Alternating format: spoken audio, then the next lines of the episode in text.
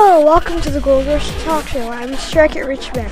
In today's episode, I am here to inform you about the California Gold Rush.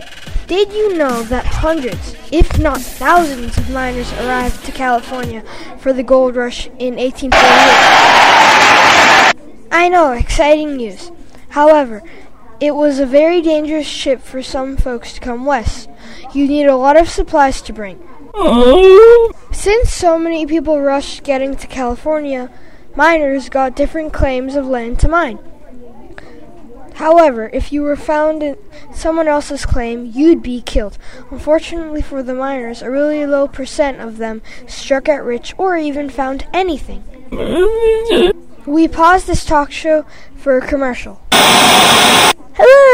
Lance Low Prices here to sell incredibly low priced miner tools. You could buy a Goldsman for $5.99. You could also buy a pair of tough Levi Strauss jeans for the low price of $7.99.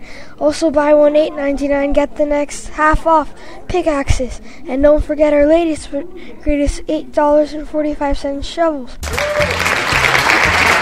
Sorry about that. What's up, guys? It's Shark at Rich Ben here with more 1848 Gold Rush facts.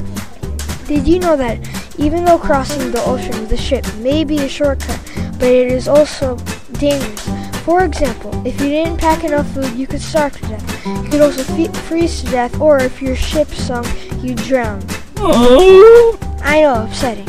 So, it was really dangerous taking the trip up to California by land or ship. Another fact about the California gold rush was that back then gold wasn't worth as much as it is today.